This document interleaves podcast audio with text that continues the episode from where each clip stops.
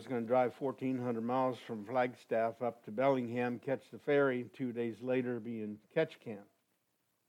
That was the plan. I went out to leave that morning. This was over a month ago, and there's an oil spot underneath the engine. I thought, oh no. And I took it back to where the oil was changed, and I said, Did you get everything tight? And they put it up on the lift. They said, Yeah, everything's tight. They said, Come here, we'll show you where it's leaking. It was coming out of the drain plug on the crankcase and just very slowly, very slowly dripping. Enough that I didn't want to drive that far. So I thought, well, I better get it fixed. I went to Chevy GMC and a couple other garages, and they said, We're anywhere from three days to a week behind. So I thought, all right, Lord, if you want me to get it fixed, then I better call the ferry terminal and reschedule.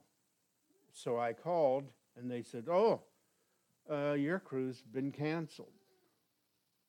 I said, well, thanks for letting me know. and I thought I was very glad the Lord was protecting me, looking out for me, because I would have driven 1,400 miles only to turn around and drive that back home. So what it was was a little washer that's on the drain plug plug. You're supposed to change that every other oil change. How many of you knew that? I've done mechanic work for years and I never did that. But they said it ought to be done every other oil change because it's like a crush washer. So they put a new one in and that was fine. No more leaks.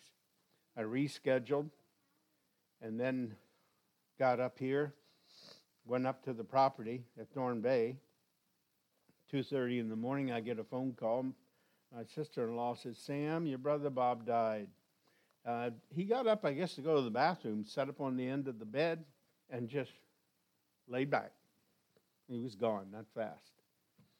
So I told the guys, I said, I'm not going to stay. I'm going to go back for the funeral. And he is in Iuka, Mississippi. Anybody heard of that burg? That was my first introduction to it. I had to land in Memphis, rent a car, and drive two and a half hours to Iuka, I U K A.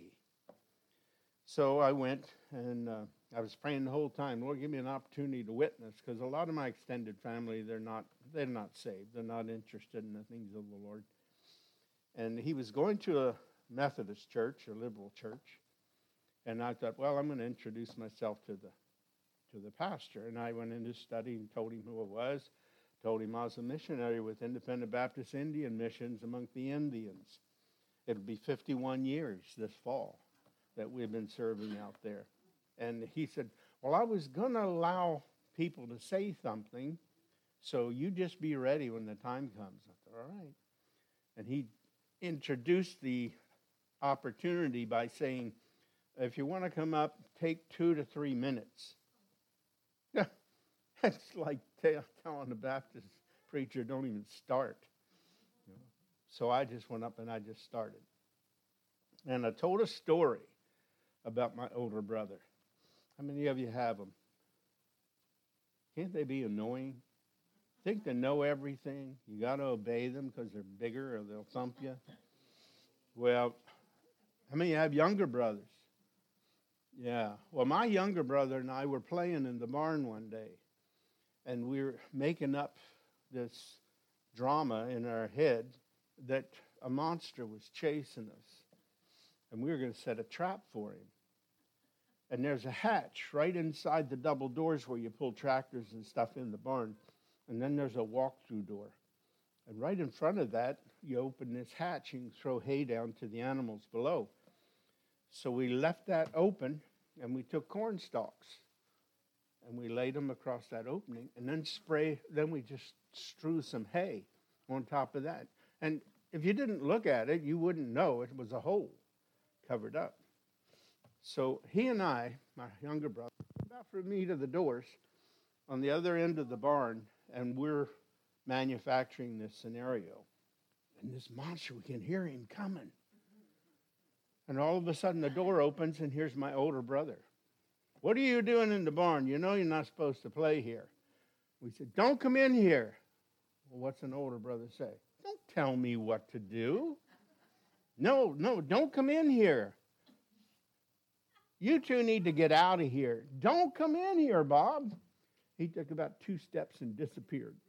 He went right straight down to the bottom. He hit the ground and bounced into the wall, cut his head. He's bleeding down his face. And we ran over and looked down and said, You hurt? He said, You're going to be when I get out of here. And I said, No, we're not even going to be here. And we took off out of there and we got to mom first. Safeguard. And we explained to her, we told him not to come in, mom, but he wouldn't listen. Now, he was her favorite. He was her firstborn boy. And so when he finally showed up, he's still bleeding. Mom, look what he did. And she said, Well, why didn't you listen to him? What? I don't have to listen to them. Well, if you had listened to them, you wouldn't have got hurt. They told you don't come in.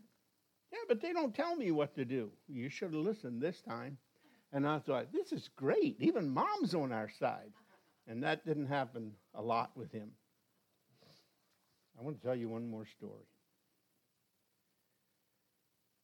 My younger brother and I used to like to go fishing in the next farm over. They had a creek running through there, and there was chubs in there. They were just fun to catch. And uh, we were out back at the barn digging worms. We got some pretty nice night crawlers. And I'm digging, and my younger brother, he's holding them in his hand, and he said, You got something to put this in? I said, No. And I didn't want to quit because we hit a patch where there was a lot of big night crawlers. And I'm still digging. I said, Go go ask mom. Ask her if she has a soup can or something. So he ran in the house and I'm waiting and waiting, and he didn't come back. And finally, I hear mom say, All right, kids, supper's ready. Get in here. Now, my mom did not like to have to wait. Once the meal was ready and hot, get there and eat it. But she had taken the time to prepare it. She didn't want it to get cold. So I thought, well, I guess I'll have to wait. I went back to the house and I looked at my younger brother and I said, I thought you were coming back with a can or something. He said, She wouldn't give me any. She just said, I don't care, sit down. And uh, he said, I tried to explain to her. So I, I sat down and was waiting for prayer. And in our house, there's seven of us kids. And because the cow hadn't freshened recently, she said, We're running low on milk, so one glass of milk per meal. Now, my older brother, he'd go through three or four. Well, I would too if I had the chance. And she said, One glass per meal. So, what he did he would sit down, and I sit next to him, and then my younger brother, and uh, he would reach over and grab my glass and turn like this to block me, and then he'd drink it down. And he said, You don't get any more. It's one glass per meal. And he'd still have his. And uh, we sat down, he reached my younger brothers, and my younger brother said, No, no, don't, don't. And he said, Shut up. And he put in the other hand so he couldn't reach him. Whoop, whoop, whoop.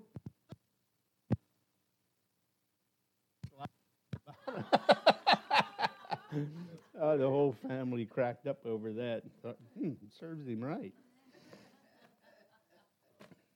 Well, obviously, I made it up here and was able to get back after the funeral. I did give the gospel, um, a brief gospel message. I don't know how many people from that Methodist church came up afterwards and said, We were really glad you said what you said.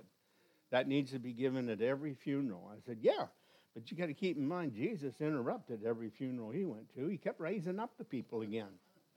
Instead of leaving them dead and telling them how to prepare, that's our job.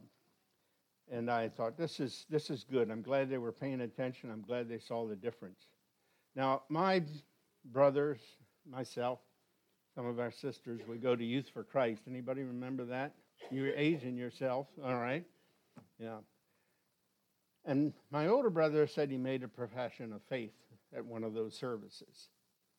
But he never bothered going to church, wasn't interested in studying or reading the scriptures or or praying like on a daily habit.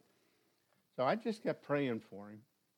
And I'd say things to him when the opportunity would arise. But older brother, younger brother, I get the look like, shut up. If I am interested, I'll ask somebody else. Well, he married a gal by the name of Linda. And she told me the first time I met her, she came up and she said, I want you to know I am saved. And she said, I was raised Baptist and I still hold to those specifics. And I said, Well, good for you. I said, I'll be praying that maybe you'll be able to witness to him. Well, she did get him go go to church. And according to the folks there, he was quite active in the church. And my wife, who's on Facebook with his wife, she said, You know, sometimes your brother says stuff on Facebook. I think he's saved. But then there's times he says something else, and I wonder where he's at. So, isn't it great God knows those that are his? It's not up to us to decide. Uh, leave that in his hands. He's much wiser than we are. Much wiser. I have a question to ask you. What state are you in? You say, well, Alaska, of course. No, I'm not talking about geographic state. I'm talking about your spiritual state. Turn, if you will, to Philippians. Philippians chapter 2. Philippians chapter 2. The Apostle Paul, writing to the Philippian believers, if you'll remember in the book of Acts, he was in jail there, and the jailer, after an earthquake, said, What must I do to be saved? And they said, Believe on the Lord Jesus Christ, thou shalt be saved, and thine house. Well, look at what Paul says here, and he's referring to this young man that he has taken on to be his missionary helper, Timotheus or Timothy. And starting in verse 19, it says this But I trust Lord Jesus to send Timotheus shortly unto you, that I also may be of good comfort when I know your state. There's the word state for I have no man like minded who will naturally care for your state. For all their own, not the things which are Christ, Jesus Christ. But ye know the proof of him, that as a son with the Father, he hath served me in the gospel. And we're going to read through verse 24. Him, therefore, I hope to send presently, so as soon as I shall see how it'll go with me. But I trust in the Lord that I also myself might come shortly. Now, go with me to Colossians, the very next book, just a couple pages over. Colossians chapter 4. And we're going to look at a couple verses there because Paul was not only interested in other believers' state, spiritual state, but he was very conscious of his own, which is something we should take stock regularly. Colossians chapter 4, verses 7 through 9. And all my state shall Tychicus declare unto you, who's a beloved brother and a faithful minister and fellow servant in the Lord, whom I have sent unto you for the same purpose, that he might know your estate and comfort your hearts. This state is referring to this. There's another word that talks about our state for God.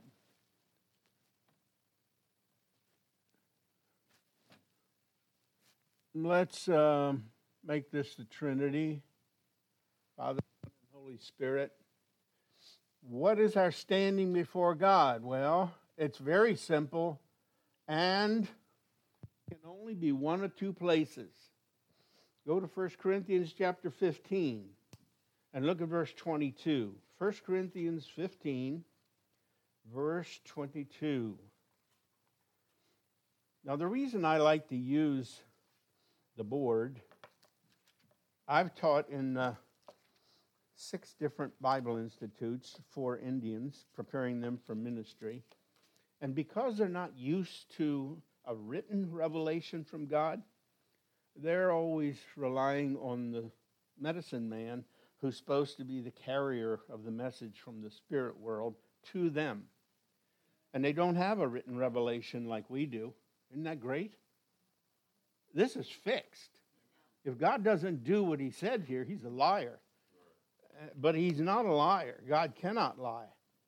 And the fact that he's written it down, wow, that means he is absolutely certain this is what he wants us to understand about him and his plan, his will. So I like to use these diagrams. It helps the Indian folks make that transition from no written revelation to a written revelation when they can see sometimes different illustrations that help them see this thing.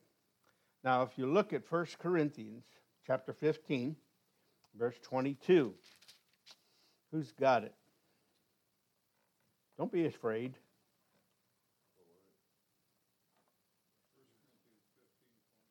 Go ahead.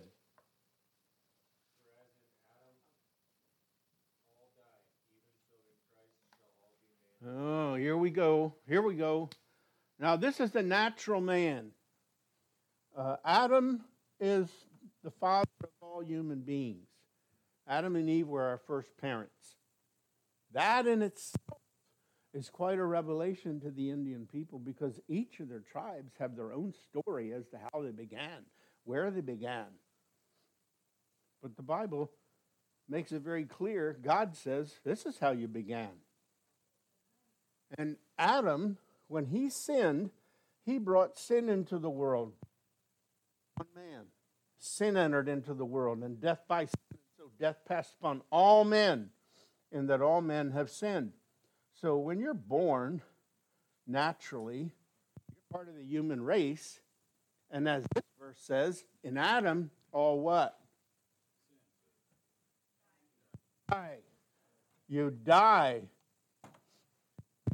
physically and you die spiritually. And as a result, you need something to change this, or you're going to hell because you're born into the human race and because of our first father. It's really that simple. We like to confuse it. But what if? What about these people? Yeah, God already covers that. In Adam, a few die, right? No, in Adam all die.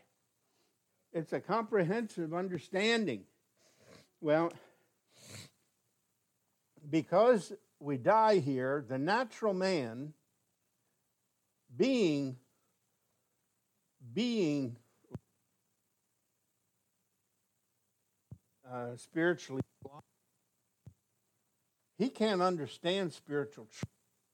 When Adam sinned, it cut him off from God as a result, man didn't know anything about God except what God chose to make known to him. Um, go to 1 Corinthians chapter 2, verse 14. 1 Corinthians chapter 2, verse 14.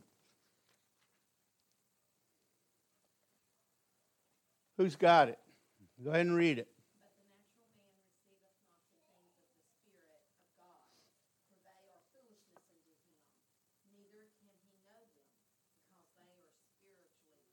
You know why the unsaved don't come here? To them, it's like an ear beating. I don't understand what they're talking about. The natural man receives not the things of the Spirit. Neither can he know them, gnosko. It's not by intellectual capacity that he can understand spiritual truth.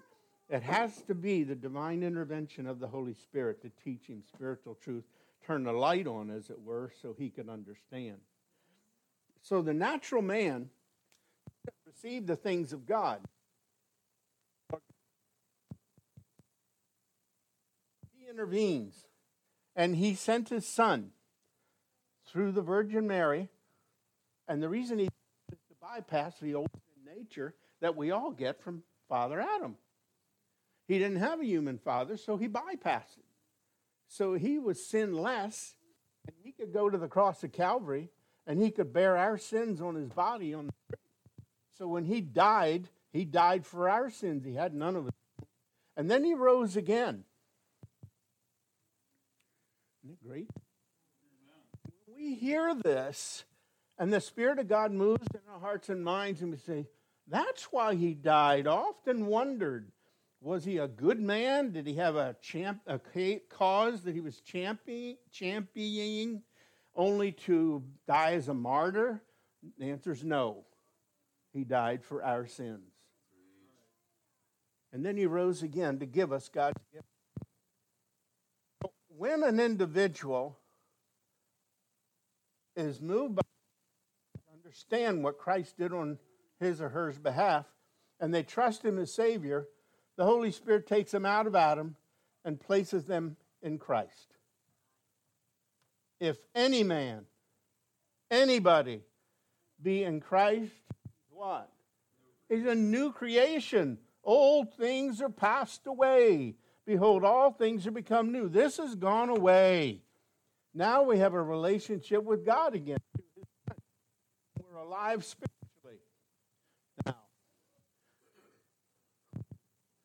I asked, what state are you in? Not meaning Alaska, Arizona, or someplace else, but spiritually.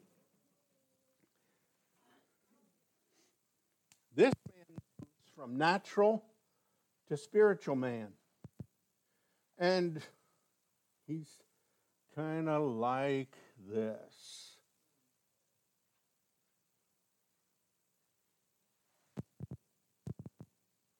Got a bad shoulder there. And some of you might be women, just so you don't feel. The Apostle Peter says, We are partakers of the divine nature. What is that? Holy Spirit. He's the one who turns on the light, He's the one who illuminates biblical truth. Um, it's not his work with even though he has the indwelling Holy Spirit, who will never leave, by the way, you can't lose yourself. You can't lose the Holy Spirit. Isn't that great? You can grieve him, you can quench him, but you're not going to get him to leave. He won't do it. We are a purchased possession right here. The debt was paid. We don't belong to us anymore. We're in Christ, we're a new creation. And as a result, we're still in this old sin body, so we have an old sin nature. Paul calls it the flesh. And Galatians chapter 5 tells us the flesh lusts against the spirit, the spirit against the flesh, and these two are contrary one to the other, so that you cannot do the things you would. How many of you, as believers, want to serve God? But you find it to be the hardest thing to do. It just seems like it's easier not to. And to find an excuse why not to.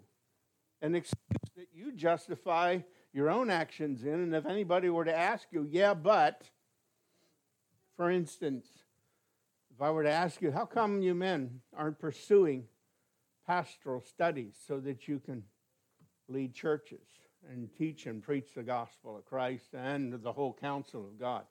Why aren't you doing it? Well, I haven't been called. Wrong answer. Yes, you have. You've been called out of darkness into light through the glorious gospel of Christ that's shown unto you. The spiritual gifts that are given by the Holy Spirit the time that you are saved saved you for. How many of you wondered, why did he save me? Why not my brothers or sisters? Why not somebody else in my extended family? Anybody ever think those thoughts? Man, I did. After I was saved, I'd have devotions by myself in my bedroom, and I think, God, what is it you want me to do? I would have never talked openly like I'm doing now to any group of people. I, I just, I couldn't do it. Couldn't do it. But then when I learned more about this wonderful message and these biblical truths, I thought, why should I not say it? Why should I not proclaim it and tell other people about it?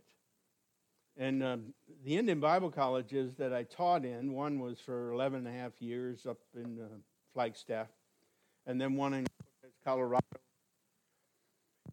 uh, one on the San Carlos Apache Station, and then over on uh, 100 miles west of Flagstaff. And then now I'm teaching at the Bible School, Northern Arizona School of the Bible.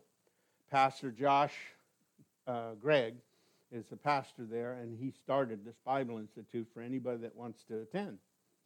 And we're getting more and more people joining us each semester. And we do it in person, like now, where you can get feedback, or he does it over the internet. And even if you're watching on the internet and you have questions, you can dial the number, and the young man at the back of the auditorium who's running the controls will see this question come up, and he'll pass it on to me, and I'll try to answer it depending on if it really pertains to what we're talking about. Spiritual state that we find ourselves in. Uh, Corinthians. How many of you are still in chapter 2? Good. Stay there. And go down to verse 15. Verse 14 said, The natural man receives not the things of the Spirit. They're foolishness unto him. It's a waste of his time. Neither can he know them. They're spiritually discerned. But in contrast to that, he that is spiritual judgeth all things, yet he himself is judged of no man.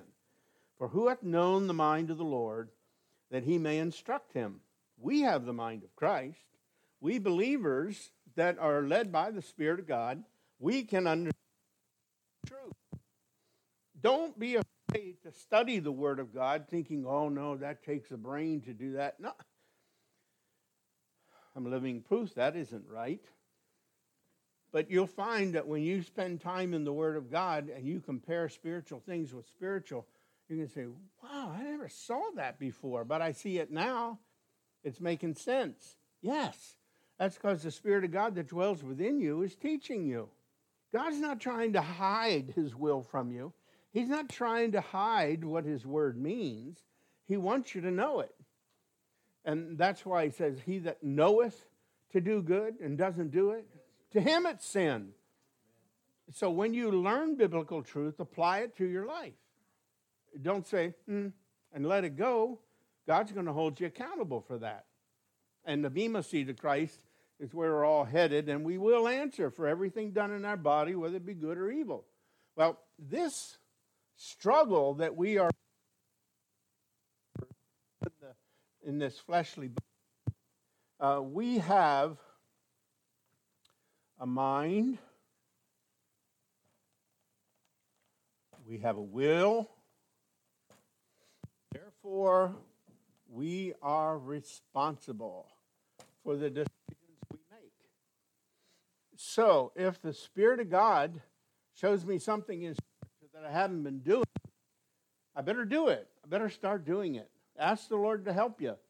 And if you're doing something Scripture says you ought not be as God's child, quit it. It's really that simple. You don't have to wait for the pastor to give an invitation. You can, you can get that right with the Lord at home in your own devotions. Because this is between you and the Lord, it's not between you and the pastor. He doesn't know what's going on in your heart. The Holy Spirit does. He knows it perfectly.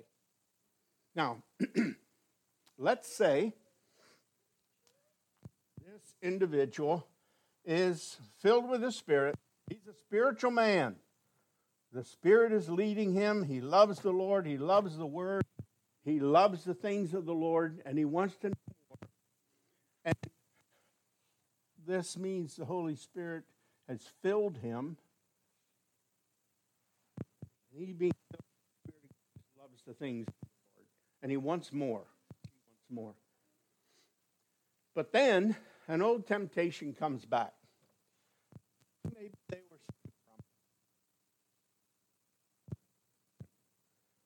And what happens is, it's, since they can make decisions here, they have a will and they have the responsibility to act. They can quench this spirit. They can choose to do what is contrary, contrary to what God says in His Word they ought to be doing. Now, when He does that, I'm sorry, that's the wrong way. It opens this, he's spirit filled, and then he makes a decision. Now he's quenched the spirit, he's grieved him, and he's opened this up, and now he's going to act like he wasn't even. He shows us this example. Look, if you will, to chapter 3 of First Corinthians. And I, brethren, could not speak unto you as unto spiritual. I wish I could, but as unto carnal, even as unto babes in Christ, those who don't know. And when somebody gets saved, you know, they don't automatically know what pleases God. There's a lot of questions. Can I continue to do this? Is this contrary to Holy Writ? Is God pleased with this? I don't know how many times I've had students come up to me, Mr. Grammar, can I do this as a child of God? And I'd take them to verses like 1 Corinthians 10.31, whether therefore you eat or drink or whatsoever you do, do all to the glory of God. I remember one couple, they liked to dance, not only the Indian dance. They come up and said, we're saved, but can we still dance? I said, I'll tell you what you do you go to the dance, and when they call out, this is going to be a slow number. Get your partner and get on the floor. I said, You in the middle of that dance floor, and both of you kneel down. And you say, God, we want to do this to honor you. And I got this look. I said, What? He said, That doesn't sound right. I said, There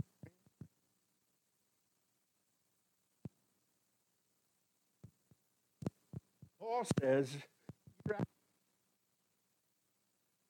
new believer, a baby. And you're not growing the way you should because you're not spending time in the Word. And as a result, you're not doing carnal, carnivorous flesh.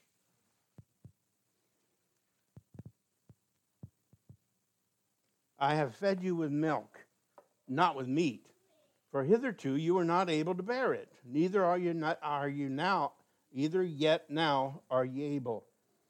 For you are ye are yet carnal. For whereas there is among you envy, strife, divisions, are you not carnal and walk as men? For while one saith, I'm a Paul, another saith, I'm of Apollos, are you not carnal? Who then is Paul? Who's Apollos but ministers by whom you believe, even as the Lord gave to every man?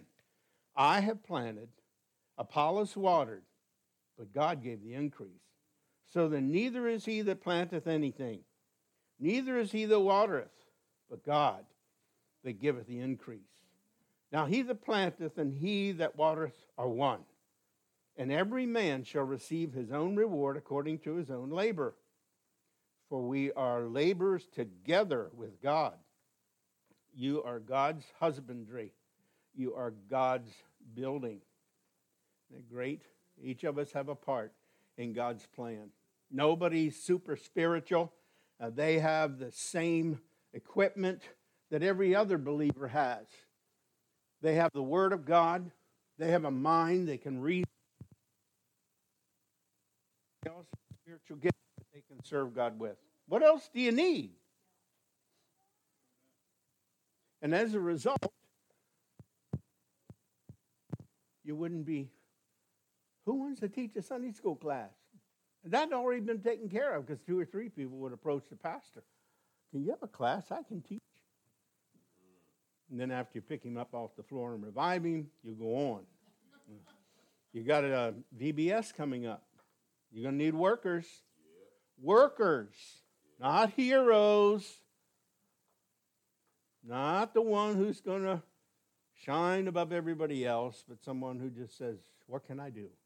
How can I serve? Now, you might have a question. First of all, this individual has made a decision that has quenched the spirit. Now they're operating as carnal. How do they get back? How do they get back to where they're filled with the Spirit? What God would have them to do? Know the verse? Oh, come on. You better memorize this. You'll need it.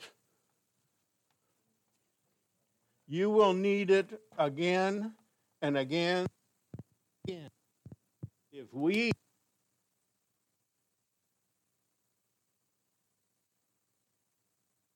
forgive us our sins and to cleanse us from all what?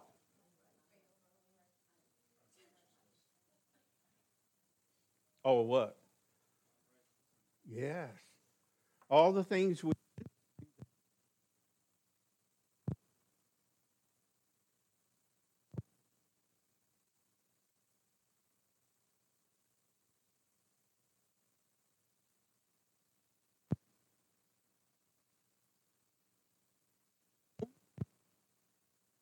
can do it here.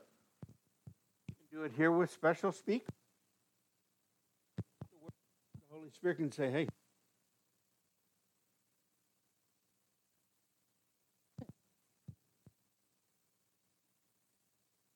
by faith.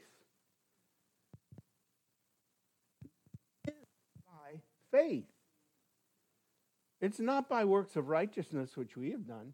It's the working of God in every case. And he's provided all the Use 1 John 1 9 and I confess my sin, the Spirit of God takes that lever and flips it over here, shuts off the what the flesh produces. Not sure what that is. Turn Galatians chapter 5 and look at verse 19. I'm so glad that the Holy Spirit led the writers, the human writers, to choose the right words and explain things to us. Because if he hadn't, we'd be making up in our own mind what we think he means. But we could be dead wrong. We could be so far off track. But Galatians chapter 5 says, now, the works of the flesh are what? They're made known. Here they are. You wonder if you're actually being led of the Spirit, because he also talks earlier about the fruit of the Spirit. But here, he's talking about the flesh, and he says that the works of the flesh are made known, and here they are adultery fornication, uncleanness, lasciviousness, idolatry, witchcraft, hatred, variance, emulations, wrath, strife, seditions, heresies, envying, murders, drunkenness, reveling. And in case he skipped anything that you're doing, he said, and such like, of which I tell you before, as I've also told you in the past, that they which do such things shall not inherit the kingdom of God. Well, that's pretty clear, isn't it? So we don't have to wonder what the flesh is going to produce. He's describing it right here.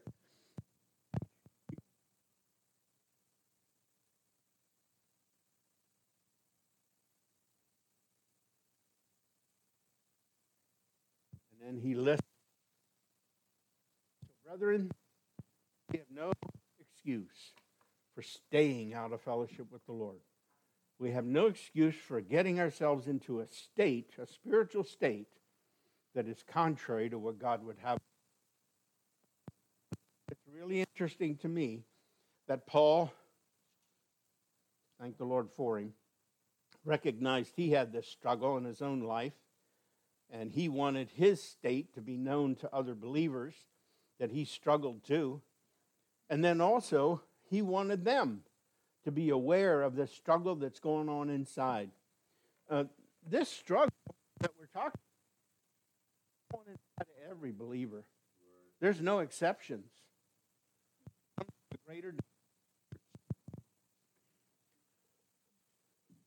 God wants us to know what's going on. He doesn't want us to be frustrated or confused. Just examine yourself, see if you be in the faith, and then move out and walk by faith. Amen? Let's pray. Father, thank you. Thank you for bringing these things to our attention. Thank you so much for your word. Thank you for Paul's faithfulness. I do pray, Lord, you'd help us to be faithful also, and that we might apply these truths as we should, and in a way that would glorify you. If there's anybody here and you would say, Brother Grammer, when I see it this way, I realize there's things in my life that ought not be, then use 1 John 1 9 right now as we have a moment of silent prayer. Get that out of the way so that the Spirit of God can fill you and guide you. Do it now.